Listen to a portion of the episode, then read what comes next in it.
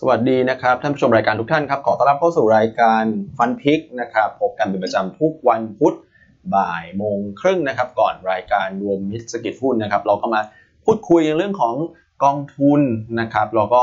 รวมไปถึงการลงทุนในต่างประเทศด้วยเหมือนกัน ต่อไป ผมว่ารายการจะมีสีสันมากขึ้นนะครับ เพราะว่าเราจะไม่ได้เจาะเฉพาะ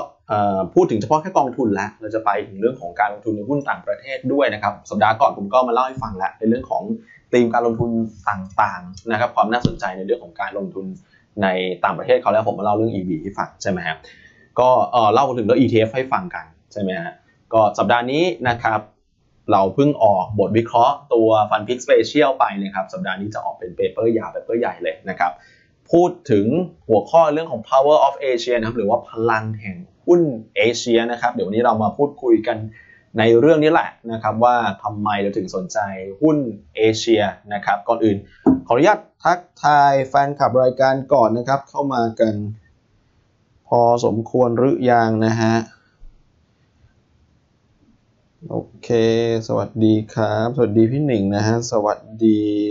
คุณสุภาวดีนะครับ สวัสดีคุณอนุชิตนะครับ สวัสดีคุณดำรงเดชนะครับ ใครมีคำถามอะไร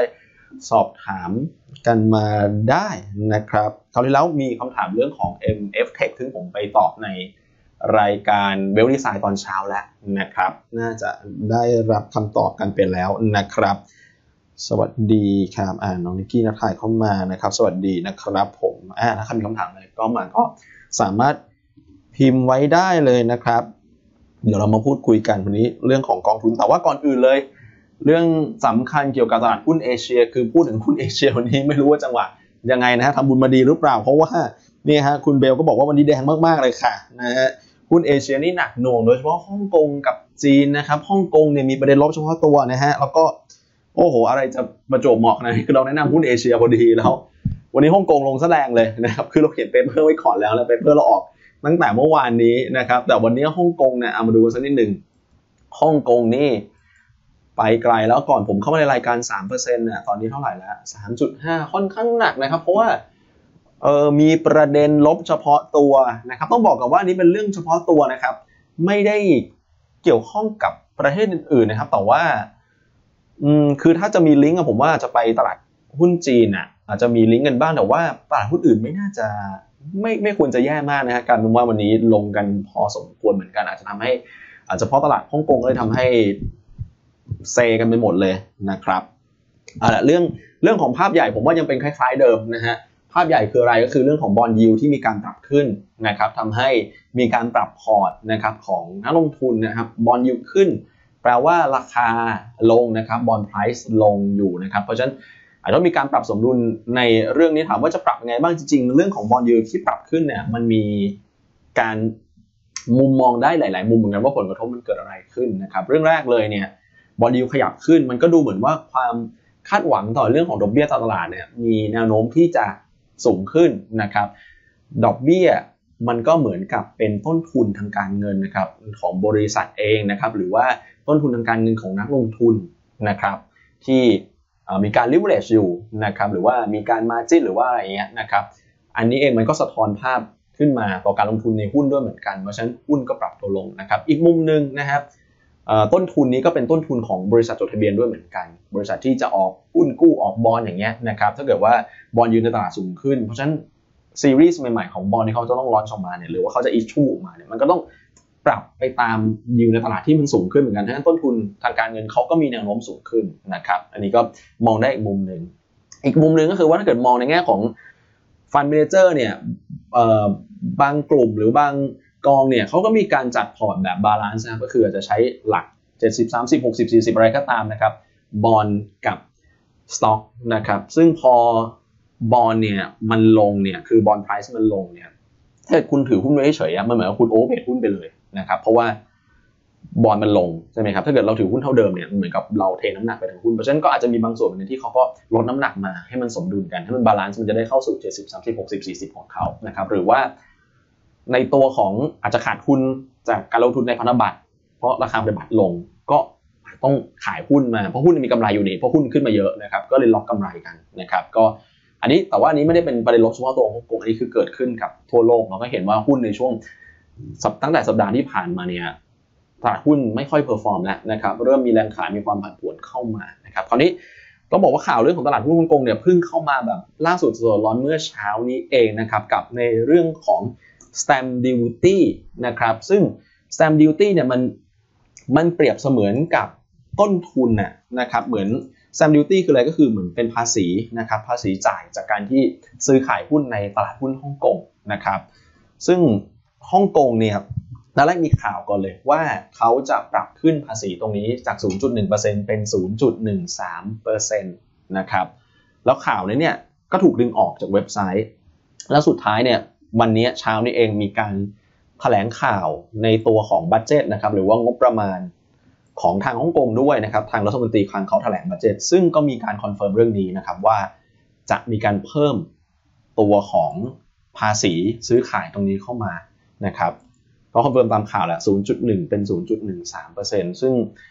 ต้องบอกในโลกทุกวันนี้คือ การ transaction cost เนี่ยหรือว่าต้นทุนการซื้อขายเนี่ยมันมีแต่แนวโน้มที่มันจะลดลงลดลงเรื่อยๆนะครับแต่ว่าพอฮ่องกงมาปรับขึ้นเนี่ยมันก็เลยดูเหมือนสวนกระแสสวนกระแสแล้วก็เลยทำให้นักลงทุนเองเนี่ยค่อนข้างจะมีความกังวลตรงนี้นะครับ เพราะว่ามันก็เหมือนกับเป็นต้นทุนเนาะนะครับ อันนี้เดี๋ยวให้ดูให้ดูข้อมูลที่ทางทาง Forbes เขารวบรวมมานะครับ อันนี้ก็เป็นเป็นเรื่องใหม่เลยนะฮะคือฮ่องกงเนี่ยไม่ได้ ไม่ได้ปรับเพิ่มตัว stamp duty มานานแล้วนะครับตั้งแต่ปี 1993 นะครับคือมันเกือบ20 ปีที่แล้ว แล้วก็มันก็มีการลดลงมาอยู่หลายครั้งนะครับจนล่าสุดอยู่ที่ 0.1%แล้วรอบนี้จะขึ้นก็ถือเป็นการขึ้นครั้งแรกในรอบเกือบ 20 ปีเลย ก็เลยมีความกังวลนะครับ เลยทำให้เห็นแรงเทขายหุ้นฮ่องกงขายแบบขายหมดเลยนะครับ ขายแบบหลาย sector เลย ไม่ได้เฉพาะหุ้นกลุ่ม tech เท่านั้น มีหุ้นกลุ่มอื่น ๆ ที่ มีแรงขายมาด้วยเหมือนกันนะครับ อันนี้เป็นปัจจัยลบเฉพาะตัวแต่ว่าในข่าวดียังไม่ได้บอกว่าการขึ้นภาษีจะเกิดขึ้นเมื่อไหร่นะครับนะฮะก็อันนี้เล่าให้ฟังกันไว้นะครับ เพราะว่ากองที่ไปลงในฮ่องกงวันนี้ก็คือ ก็ราคาหุ้นลงแหละเพราะฉะนั้นมันก็กระทบกับในเรื่องของ ADV ของกองด้วยเหมือนกันนะครับแล้วก็เลยพาให้เซนิเมนต์ในเอเชียมันดูเป็นลบไปด้วยนะฮะสำหรับแนวโน้มนะครับอ่าส่วนกองจีนคือ จีนเนี่ยก็ใกล้ชิดกับฮ่องกงแหละเพราะฉะนั้นแล้วเนี่ยวันนี้หุ้นก็ดูจะอ่อนๆลงมานะครับดูจะอ่อนๆลงมาด้วยเหมือนกันสำหรับดัชนีตลาดหุ้นจีนนะครับแล้วผมว่าต่อไปเนี่ยคือเนื่องจากบริษัทจีนเป็นลิสต์ในฮ่องกงค่อนข้างเยอะเหมือนกัน ก็เป็นลักษณะของ H shares ที่เราเรียกกันเนี่ยคือต่อไปถ้าแบบ transaction cost มันสูงขึ้นเนี่ยคือมันก็ความสเสน่ห์นะครับที่มีต่อนักลงทุนเองมันก็น้อยลงแบบเนี้ยมันก็น่าคิดเหมือนกันนะ นะครับ แล้วก็วันนี้โหหุ้นจีนก็ก็ลงลงด้วยเหมือนกันค่อนข้างแรงนะครับ แต่ว่าคือข่าวเพิ่งออกมาอย่างที่บอกคือเรายังยังไม่ได้เห็นรายละเอียดว่าการปรับเพิ่มภาษีเนี่ยจะเกิดขึ้นเมื่อไหร่นะครับเดี๋ยวถ้ามีข้อมูลเพิ่มเติมเนี่ยเดี๋ยวก็คงจะมาเล่าให้กันฟังแหละนะครับ ก็ติดตามได้ในรายการตอนเช้าของเราด้วยนะครับเบลดีไซน์อะโอเค อันนั้นเป็นเรื่องที่เป็นฮอตอิชชูที่หลักจากอยากอยากจะเล่าให้ฟังนะครับในช่วงเปิดรายการวันนี้นะครับ แต่เอาเรื่อง paper นะครับที่เราจะมาเล่าให้ฟังนะครับก็คือ power of Asia นะครับ เมื่อกี้บอกแล้วว่าเรื่องของการเคลื่อนย้ายกระแสเงินทุนเนี่ยของ bond yield เนี่ยมันทำให้เกิดความผันผวนในตลาดหุ้น แต่เรามองว่ารอบนี้มันเป็นการขึ้นของ bond yield ที่เป็นลักษณะที่ healthy นะครับหรือว่าเป็นการขึ้นที่ผมมองว่าเป็นบวกนะนะครับเพราะว่าการขึ้นรอบนี้มันมาจากการที่นักลงทุนเนี่ยเริ่มที่จะ ขาย position ที่ถือ safe haven ไว้หรือว่าสินทรัพย์ที่มันปลอดภัยหน่อยอย่างเงินพันธบัตรออกมานะครับเพราะว่าพันธบัตรเนี่ยคนไปถือเยอะมากๆ ในช่วงที่มีโควิดตอนนั้นถ้าหลายท่านจำมันได้ มันก็เลยยิวมันก็เลยยิ่งต่ำลงมาอีกนะครับจากเดิมที่ต่ำแล้วยิ่งต่ำลงไปอีกนะครับก็คือถือแบบเข้าไปถือกันเยอะมากๆนะครับตอนนี้เองเนี่ยเขาก็เริ่มที่จะทยอย ลดโพซิชันออกมา เพราะว่าสถานการณ์โควิดมันดีขึ้น แล้วก็มีวัคซีนแล้ว ตอนนี้เขาเริ่มทยอยฉีดแล้วซึ่งอยู่ขึ้นอยู่กับเงื่อนไขของเวลานั่นเองนะครับ ว่าการกระจายวัคซีนจะเกิดขึ้นได้ครบเนี่ยเมื่อไหร่ซึ่งหลาย ๆประเทศเนี่ยต้องบอกว่า time frame เขาอาจจะไม่ได้เกิน Q3 ด้วยซ้ำนะครับที่จะครอบคลุมประชากรของเขานะครับ ซึ่งภาพเนี่ยมันเห็นค่อนข้างชัดแล้วตอนนี้เนี่ยฮะอันนี้ถ้าเกิดดูบอลยู10ปีนะตอนนี้บอลยูที่ขยับขึ้นเนี่ยประมาณ 1.33%เนี่ย มันก็คือขยับพยายามจะขยับเข้าไปใกล้กับช่วงก่อนโควิดแค่นั้นเอง ก็คือกลับมาสู่ภาวะปกติแค่นั้นเอง เพราะว่าช่วงโควิดมันผิดปกตินะครับบอลยูสิบปีลงไปแบบต่ำมาก 0.5%อย่างเงี้ยนะครับคือเงินมันโฟล์มันไหลเข้ามา เพราะว่ามันเกิดความกลัวนะครับจากสินทรัพย์เสี่ยง ก็เลยวิ่งเข้าไปในบอลนะครับตอนนี้มันก็แค่ปรับสมดุลนะครับ เพราะฉะนั้นแล้วมันเป็นต้องบอกมันเป็นทางขึ้นของยิวที่มันไม่ได้ดูน่ากลัวนะครับ มันไม่ได้ดูน่ากลัว เพราะฉะนั้นภาพระยะยาวผมว่ามันกลับจะเป็นบวกต่อหุ้นด้วยซ้ำเพราะว่าคุณเชื่อมั่นในเศรษฐกิจ คุณเชื่อมั่นว่าบริษัทจดทะเบียน ประสิทธิภาพความสามารถในการทำกำไรจะค่อยๆทยอยกลับมาเนี่ยเดี๋ยวสุดท้ายเงินก็จะโฟล์เข้าหุ้นนะครับ แต่ว่าช่วงสั้นเองเนี่ยอะไรที่มันมาเร็วเกินไปเนี่ยมันก็มีผลกระทบด้วยเหมือนกัน เพราะฉะนั้นก็เลยเห็นการปรับสมดุลอยู่ในช่วงเวลาแบบนี้นะฮะอะโอเค ส่วนกองทุนที่เราหยิบมาแนะนำเนี่ยเป็นกองไหนนะครับ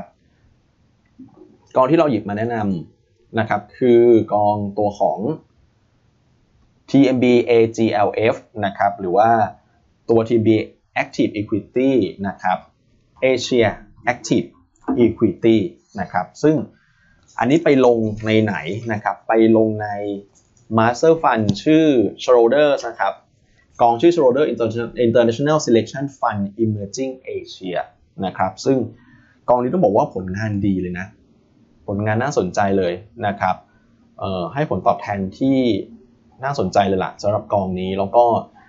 มันมีการกระจายตัวนะครับของการลงทุนในตลาดหุ้นหลาย ๆ แห่งไม่ได้เฉพาะเจาะจงแค่ตลาดหุ้นใดตลาดหุ้นหนึ่งหรือว่าหรือว่าประเทศใดประเทศหนึ่งนะครับ ซึ่งผมว่าอย่างเงี้ยมันก็ได้ในเรื่องของ diversification ด้วยนะครับอะอย่างวันนี้เราเห็นเงี้ยถ้าเกิดว่าไปเป็นกองจีนเนี่ยก็คงจะได้รับผลกระทบหน่อยละเพราะว่า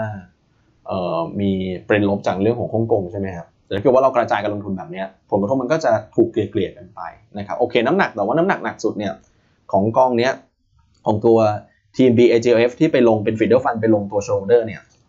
หนักสุดก็จะเป็นจีนนะครับลองมาเป็นไต้หวันนะฮะอินเดียเกาหลีใต้แล้วก็ฮ่องกง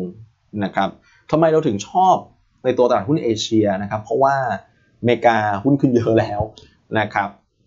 เอเชียเนี่ยต้องบอกว่ามีหลาย ๆ บริษัทเองเนี่ยก็มีการเติบโตที่น่าสนใจ แล้วก็ไปกับเมกะเทรนของโลกด้วยนะครับอะเดี๋ยวอันนี้ดูภาพใหญ่ก่อน ภาพใหญ่ในเชิงมหาภาคเนี่ย IMF คาดว่า GDP โลกปีนี้ 2021 เนี่ยจะโต 5.5%นะครับพลิกจากติดลบเมื่อปีที่แล้ว 3.5%แต่ว่าแรงขับเคลื่อนจะเห็นว่าตัว emerging แล้วก็ developing Asia เนี่ยเติบโตได้ดีนะครับ ซึ่ง ออ emerging developing Asia หมายถึงใครบ้าง ก็มีจีนมีอินเดีย แล้วก็มีอาเซียน5นะครับจะเห็นว่าหัวโตแบบเป็น region ที่โตดีมาก แล้วก็ปีที่แล้วติดลบน้อย ติดลบแค่ 1.1%นั่นเองนะครับแล้วก็จะโตประมาณสัก 8.3%นะฮะในขณะที่ advanced economy เนี่ยก็อย่างเช่นใครบ้างก็สหรัฐยุโรปอย่างเงี้ยนะครับจะฟื้นตัวกลับมาเหมือนกัน แต่ว่าจะเติบโตได้ช้ากว่านะครับเพราะฉะนั้นเรายังชอบในเรื่องของการเติบโตของฝั่งเอเชีย แล้วก็ valuation หุ้น ไม่ได้แพงเท่ากับฝั่งสหรัฐด้วยนะครับแล้วก็เทรนที่เราเห็นอีกอย่างตอนนี้คือเราคือถ้าเกิดจะมองหุ้น tech เนี่ยหุ้นที่เป็นฝั่งซอฟต์แวร์เนี่ยดูเหมือนราคาจะขึ้นมาแบบค่อนข้างเยอะแล้วในขณะที่ฝั่งฮาร์ดแวร์เนี่ยผมว่าช่วงนี้จะได้ประโยชน์จากในเรื่องของการค้าโลกที่มันดีขึ้นด้วยนะครับเราเห็นว่าการส่งออกในหลายหลายประเทศเนี่ยทำได้ดีนะครับทั้งญี่ปุ่นนะครับ เกาหลีใต้นะครับรายงานยอดส่งออกมาดีทั้งนั้นเลย แล้วก็รวมถึงไทยที่เพิ่งออกมาเมื่อวานแล้วเมื่อเช้าเรามาเล่าให้ฟังในรายการแล้วว่า จริง ๆ แล้วนี่ถ้าตัดทองคำออกอะยอดส่งออกถือว่าดีเลยนะครับโตมันหกเปอร์เซ็นต์นะครับแล้วก็จะเห็นว่าสินค้าประเภทยานยนต์นะครับสินค้าที่เป็นพวกแผงวงจรนะครับที่ใช้กับพวกเครื่องใช้ไฟฟ้าเนี่ยยอดส่งออกโตได้ค่อนข้างดีเลย ซึ่งเอเชียเราบอกว่าเราต้องบอกว่าเราเป็นฐานในเรื่องของการผลิตนะครับในเรื่องของการส่งออก นะครับสินค้าเหล่านี้นะครับหุ้นในกองชโรเดอร์เนี่ยน่าสนใจทั้งนั้นเลย คือดูชื่อแล้วผมว่ากองนี้ชื่อแบบน่าสนใจมากนะครับ Samsung Electronics นะครับแน่นอนเราบอกว่าเป็น conglomerate คือทำหลายอย่างมากทำหลายอย่างมากนะครับ คือ เราคุ้นเคยกับเรื่องของ gadget ในโทรศัพท์มือถือนะครับ แต่จริงๆก็มีในเรื่องของอุปกรณ์อื่นมากอื่นๆมากมายนะครับสำหรับ Samsung นะครับ หน้าจอเอยชิปเอยนะครับ บริษัทถัดมานะครับ TSMC หรือว่า Taiwan Semiconductor นะครับอันนี้คือต้องบอกว่าเป็นผู้นำของโลกแล้วตอนนี้นะครับแล้วก็เรื่องของ global chip crunch ที่เคยเล่าให้ฟังมาเนี่ยคือชิปขาดเนี่ยตอนนี้ส่วนหนึ่งก็เป็นเพราะว่าทุกคนเนี่ยโอ้โหส่วนใหญ่เนี่ยให้เป็นลูกค้ากับ TSMC นะครับแล้วก็ TSMC คือ cap เต็มนะฮะคือผลิตขายดีมากจน cap เต็ม ก็ต้องขยายการกำลังการผลิต แต่ว่ากำลังการผลิตมันไม่สามารถเสกขึ้นมาได้ทันทีนะครับก็ต้องใช้เวลาในการที่จะขยายรายการผลิตออกไปนะครับตอนนี้ก็โอ้โหต้องบอกออเดอร์ล้นเลยสำหรับ TSMC นะครับก็ลูกค้าหลักๆเขาใครบ้างก็ Apple นะครับชิป Bionic TSMC ก็เป็นคนผลิตให้นะครับ AMD ก็ให้ TSMC เป็นคนผลิตนะครับก็นอกจากอุปกรณ์พวกคอมพิวเตอร์พวกโน้ตบุ๊กแล้วนะครับ เครื่อง Play 5 PlayStation 5 ก็ใช้ชิปของ AMD ก็มาจาก TSMC ด้วยเหมือนกันนะครับเรื่องของรถยนต์ด้วยนะครับที่ใช้ชิป TSMC ก็เป็นคนผลิตให้นะครับเพราะฉะนั้นช่วงนี้ต้องทุกคนต้องมาขอให้ TSMC บอกว่าส่งออเดอร์ให้นะเพราะว่ามันส่งสินค้าให้นะเพราะว่าคือออเดอร์มันล้นจริงๆนะครับก็ถือว่าแล้วก็เป็นหุ้นที่ perform ดีมากๆนะครับสำหรับ TSMC นะครับส่วนเนมอื่นๆเนี่ยผมว่าหลายท่านคงรู้จักกันละบาบานะครับอาลีบาบาเทนเซนนะฮะ LG Chem นี่ททำแบตให้กับ Tesla แบต EV car ให้กับ Tesla นะครับบอกว่าโอ้ไปลงแต่ name ใหญ่ ๆ แล้วก็น่าสนใจทั้งนั้นเลย แล้วก็มีในเรื่องของสถาบันการเงินด้วยนะฮะ China Pacific Insurance แล้วก็ China Life Insurance นะครับ เป็นบริษัทใหญ่ๆ แล้วก็เป็นแบรนด์ top ๆเลยของเอเชีย ผมว่ากองนี้น่าสนใจแต่ระยะสั้น ระยะสั้นเมื่อกี้มีเรื่องอย่างที่บอก เรื่องของฮ่องกงเพราะฉะนั้นฮ่องกงจีนเพราะฉะนั้นหุ้นที่เป็น ฮ่องกงจีนเนี่ยคงจะปรับตัวลงในช่วงนี้อยู่นะครับ ก็อาศัยจังหวะเนี่ยแหละที่ตลาดปรับตัวลงมาเรื่องของบอลยูที่ปรับขึ้นด้วยทำให้หุ้นลงนะครับ ผมว่าทยอยสะสมได้นะครับ ตัวนี้ก็ในพอร์ต asset allocation เราก็แนะนำตัวนี้เป็นเป็น core port ในฝั่ง Asia Equity ด้วยเหมือนกันสำหรับตัว TMB AGLF นะครับ เน้นย้ำอีกครั้ง TMB AGLF อ่าโอเค ส่วน อะผมสลับมาตอบคำถามบ้างดีกว่านะฮะคุณรัชวันถามว่ามีกองจีนกำไรอยู่พอสมควร แล้วตั้งใจจะสะสมเพิ่มควรขายทำกำไรก่อนหรือสะสมเพิ่มได้เลยคะนะครับ อยู่ที่ว่าผมว่าอยู่ที่ว่ามองมองกรอบเวลาการลงทุนแค่ไหนครับ ถ้าออมองกรอบการลงทุนเป็นหลักแบบหลายปีอะผมว่าจริงๆจีนยังเป็นเป็นตลาดหุ้นที่น่าสนใจ คือถ้ามองว่า ภาพของจีนเมื่อ 5 ปีที่แล้ว แล้วเขาพัฒนามาถึงตอนนี้เนี่ยเราแบบเห็นการเติบโตแบบก้าวกระโดดเนี่ย ผมว่าอีก 5 ปีข้างหน้า ถ้าเกิดเราอยากจะเติบโตไปกับเทรนด์แบบนี้ของเขาเนี่ย ผมว่าถือได้สำหรับตลาดหุ้นจีนนะครับแล้วเราก็เห็นว่าบริษัทมีศักยภาพในการเติบโตมาก แล้วก็กินแชร์เข้าไปเรื่อยๆนะครับแต่ว่าถ้าเกิดว่าเป็นในลักษณะเทรดผมว่าจะเทคโปรฟิตบ้างก็ไม่แปลกนะครับ เพราะว่าจริงๆ จีนอย่าง A share หรือว่า S share ในฮ่องกงเนี่ยคือก็ปรับตัวหุ้นราคาหุ้นปรับตัวขึ้นมาพอสมควร ถ้าเกิดจะเล่นเป็นรอบจะเทคโปรฟิตบ้างผมว่าไม่ใช่เรื่องแปลกแต่ว่าถ้าชอบระยะยาวผมว่ายังยังถือได้นะครับเพราะฉะนั้นอยู่ที่อยู่ที่ time frame ในการลงทุนฮ่องกงส่วนหนึ่ที่ลงแรงเพราะว่าฮ่องกงยังเป็นตลาดหนึ่งที่ให้ผลตอบแทนสูงนะครับในช่วงของ year to date เนี่ยไม่นับวันนี้ฮ่องกงบวกประมาณ 10%นะครับฮ่องกงบวกอยู่ประมาณ 10% year to date ซึ่งเด่นกว่าตลาดหุ้นอื่นๆนะครับนั่นก็เป็นเหตุผลว่าทำไม เวลาลงถึงลงแรงนะครับ เพราะว่าขึ้นมาเยอะนั่นเองนะฮะ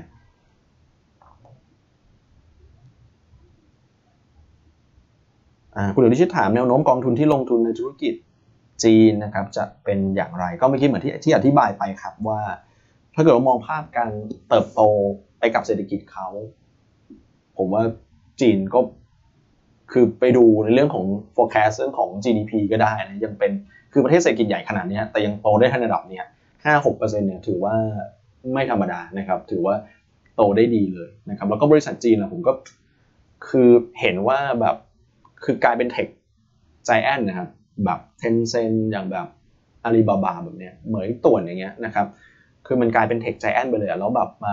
สู้กับฝั่งอเมริกานะครับเพราะงั้นถ้าเกิดเราอยากเติบโตไปแล้ว อยากจะเห็นการแข่งขันแบบเนี้ย นะครับว่าจีนจะขึ้นไปแข่งขันกับอเมริกาในเรื่องของเศรษฐกิจอะผมว่ายังถือได้นะสำหรับหุ้นจีนนะครับยังมีความน่าสนใจอยู่นะครับคุณพระคุณพัทรพงศ์นะครับถามเรื่องตลาดจีนของฮ่องกงลงเยอะก็เหมือนที่เราอธิบายไปช่วงต้นรายการนะครับเรื่อง stamp duty นะครับเรื่องการขึ้นภาษีนะครับคุณสมศักดิ์บอกว่าคนสวยไม่มานะฮะโอเคนะครับแต่น้องนิกกี้ช่วยตอบคำถามอยู่ในไลฟ์แชทอยู่เหมือนกันเนี่ยขอบคุณมากๆนะครับอะ มาดูกันที่บทวิเคราะห์เราต่อ ซึ่งนอกจากตัวของกองทุน ตัวกองเอเชียแล้วเนี่ยที่มีการกระจายการลงทุนในหลายประเทศเนี่ยเราก็มีการพูดถึงนะครับในเรื่องของตลาดหุ้นที่เราเคยแนะนำไปแล้วนะครับเอเชียในหลาย ๆประเทศเนี่ยทำผลงานได้ดีนะครับ ญี่ปุ่นอย่างเงี้ยนะครับ ญี่ปุ่นเราก็เคยแนะนำไปด้วยเหมือนกันนะครับ แล้วก็โอ้โหญี่ปุ่นต้นปีนี้ต้องบอกว่าเป็นเป็นรอบใหญ่ของเขาเลย มาพุ่งแบบแรงมากนะครับเออนิเคอีเนี่ยไม่ได้มา 30,000 จุดแบบ น่าจะร่วมร่วมร่วมสามสิบปีนะฮะที่ไม่ได้เห็น30,000จุดของนิเคอีนะครับแล้วก็เราก็มาได้เห็นในช่วงของต้นปีนี้นะครับถือว่าเป็นตลาดหุ้นที่มาแรงแล้วก็อย่างเงี้ยนะฮะคือพอเศรษฐกิจโลกฟื้นนะครับความต้องการใช้สินค้าพวกอิเล็กทรอนิกส์เนี่ยมันก็เพิ่มมากขึ้นก็จะเห็นว่าประเทศที่เป็นผู้ผลิตเพื่อส่งออกเนี่ยเศรษฐกิจมีแนวโน้มที่จะเติบโตได้ดี เราก็บอกแล้วเรื่องของญี่ปุ่นกับยอดส่งออกดีนะครับ เรื่องของ ยอดส่งออกที่เป็นเกี่ยวกับเครื่องจักรอุปกรณ์อย่างเงี้ยนะครับ ซึ่งหลายคนก็สั่งเครื่องจักรของญี่ปุ่นเพื่อไปผลิตสินค้าต่อนะครับยอดส่งออกญี่ปุ่นก็ดีนะครับ มันก็สะท้อนกลับมาสู่ในตลาดหุ้นแหละนะครับ เพราะฉะนั้นเราจะให้น้ำหนักกับสายฮาร์ดแวร์ค่อนข้างเยอะในช่วงนี้นะครับแล้วก็ญี่ปุ่นเองเนี่ยเป็นประเทศที่ทำ QE แบบหนักหน่วงอยู่แล้วนะครับ เดี๋ยวให้ดูภาพ ภาพทางด้านขวาล่างจะเห็นว่า ปอร์เซ็นต์ to GDP ของ balance sheet เนี่ย ซึ่งมันก็สะท้อนกลับไปสู่เรื่องของการซื้อสินทรัพย์หรือว่าการทำ QE เนี่ย ของญี่ปุ่นคือ 130%ต่อ GDP ถือว่าสูงมาก สูงมากๆนะครับ สูงมากๆเลยเพราะฉะนั้นจริง ๆ คือ Central Bank เขาเนี่ย BOJ เนี่ย ค่อนข้างจะดำเนินนโยบายเชิงรุกอยู่แล้ว aggressive อยู่แล้วนะครับ คือพยายามแบบซื้อซื้อซื้ออัดเงินเข้าไปมาโดยตลอดอยู่แล้ว ซื้อสภาพคล่องมันมีมากอยู่แล้วพอจุดประเด็นเรื่องของเนี่ยแหละ พอสภาพเศรษฐกิจ เริ่มกลับมาน่าสนใจเนี่ยเมื่อ global recovery หรือว่ามันการฟื้นตัวของเศรษฐกิจโลกแล้วญี่ปุ่นก็จะได้ประโยชน์จากเทรนด์ตรงนี้ด้วยเนี่ยทำให้โอ้โหมันตลาดหุ้นมันก็ยิ่งตอบสนองเชิงบวก เพราะสภาพคล่องมันรองพร้อมอยู่แล้วนะครับกองทุนญี่ปุ่นที่แนะนำนะครับก็มี 2 กองนะครับกองนึงเป็น passive นะครับคือ SCB NK 225นะครับอันนี้ก็ลงทุนตามดัชนีตัวของ Nikkei 225 อีกตัวนึงเป็น active fund นะครับชื่อ KF ขีดกลาง H ฮ่องกงนะครับ JA ขออภัย KF ขีดกลาง H Japan D นะครับ อันนี้ของกรุงศรีนะครับจะเป็นกอง active นะครับส่วนอีกประเทศนึงที่เรามีการแนะนำก็คืออินเดีย อินเดียเพิ่งมีการออกบทขอไปไม่นานเลยนะครับเรื่องของเราชอบเรื่องของแผนกระตุ้นเศรษฐกิจนะครับที่จัดหนักจัดเต็มเหมือนกัน นอกจากเรื่องของสาธารณสุขแล้วก็เรื่องของอินฟราสตรักเจอร์เรื่องของไฮเวย์เรื่องของถนนนะครับซึ่ง GDP อินเดียเนี่ยจะกลับมาโตดีมาก เขาคาดกันประมาณ9-11% โตสูงมากๆ คือเป็นหนึ่งในประเทศที่ GDP จะโตสูงมากสำหรับในปี 2564 นะครับ แล้วก็ตลาดหุ้นเองก็ตอบสนองเชิงบวกเลยแหละนะครับ ปรับตัวขึ้นมาได้ค่อนข้างดี แต่อินเดียต้องบอกไว้นิดนึงว่า คือราคาจะค่อนข้างผันผวนนะ วันก่อนจะเห็นว่าตลาดหุ้นอินเดียลงได้แบบระดับ 2%เลยนะครับ ราคาหุ้นจะผันผวนขึ้นมาค่อนข้างเยอะ เพราะฉะนั้นเป็นในลักษณะของคนที่นักลงทุนที่รับความเสี่ยงได้นะครับ หรือว่าเป็นการจับจังหวะ trading เพิ่มเติมจาก core port ที่ถือ AGLF เนี่ยก็อาจจะเนี่ยบริเจนพวกนี้เข้ามาเสริมพอร์ตได้นะครับกองทุนอินเดียที่แนะนำนะครับ กอง Active เราเลือก ASP ขีดกลางอินเดียนะครับอันนี้เป็นเป็น Active Fund นะครับไปลงที่ UTI India Dynamic Equity Fund ส่วนอีกกองเป็น Passive นะครับชื่อว่า K นะครับขีดกลาง INDX นะครับอันนี้เป็นลง ETF ที่เป็น iShares India 50 นะฮะอันนี้เป็น Passive นะครับ ส่วนอีกประเทศหนึ่งนะครับ เราก็เพิ่งออกบทวิเคราะห์ไปไม่นานก็คือเวียดนามเวียดนามนะครับ เวียดนามเนี่ยใครๆก็พูดถึงเวียดนามแล้วก็มีการกลับมาพูดถึงกันในช่วงนี้ค่อนข้างเยอะนะครับ เวียดนามเนี่ยจุดเด่นคืออะไร เป็นหนึ่งในประเทศที่ GDP ปีแล้วโตได้นะครับ มีแค่ไม่กี่ประเทศนั้นเองคือเจอโควิดกันทั้งโลกนะครับเขาเติม GDP ติดลบกันทั้งนั้นนะครับจะเวียดนามโตได้เป็นบวกได้นะ ครับวกได้นะครับ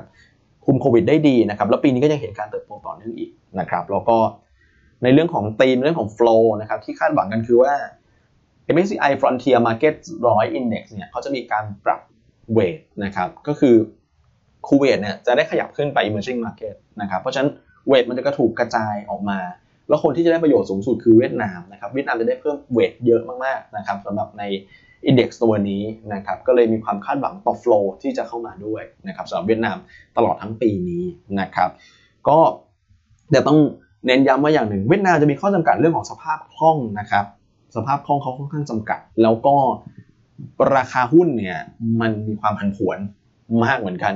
มีบางวันลงแบบระดับ 4-5%ด้วยเหมือนกัน ในขณะที่บางวันก็ฟื้นเร็วระบวกคืนมาระดับ 4-5%เพราะฉะนั้นนักทุนที่ลงทุนอาจจะต้อง เผื่อใจไว้นิดนึงนะครับเผื่อเผื่อใจไว้หน่อยคือตลาดหุ้นจะมีความผันผวนนะครับก็กองทุนที่แนะนำนะครับก็เป็น principal นะครับ BNEQ A นะครับอันนี้ของบลจ principal อันนี้เป็นกอง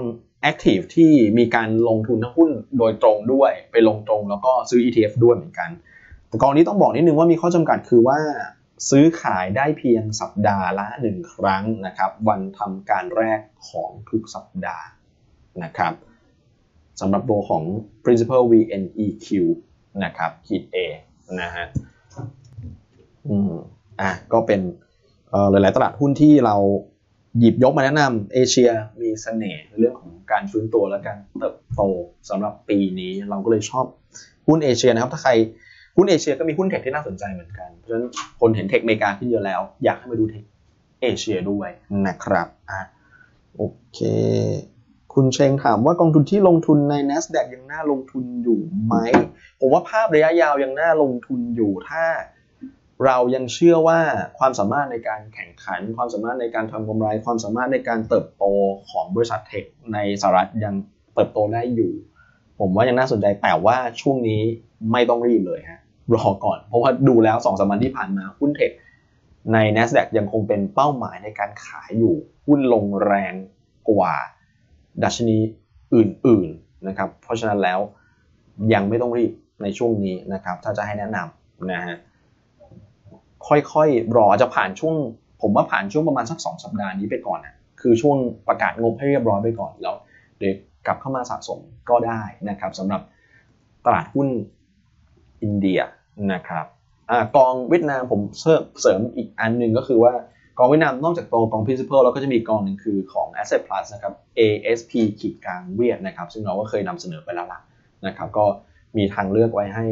2 กองนะครับอะโอเค คงจะหมดเวลาแล้วยังไงขอบคุณทุกท่านมากนะครับสำหรับการรับชมนะครับสำหรับยอดไลค์ยอดวิวแล้วก็คอมเมนต์ทุกคอมเมนต์นะครับแล้วเดี๋ยวพบกันใหม่ในสัปดาห์หน้านะครับ สวัสดีครับ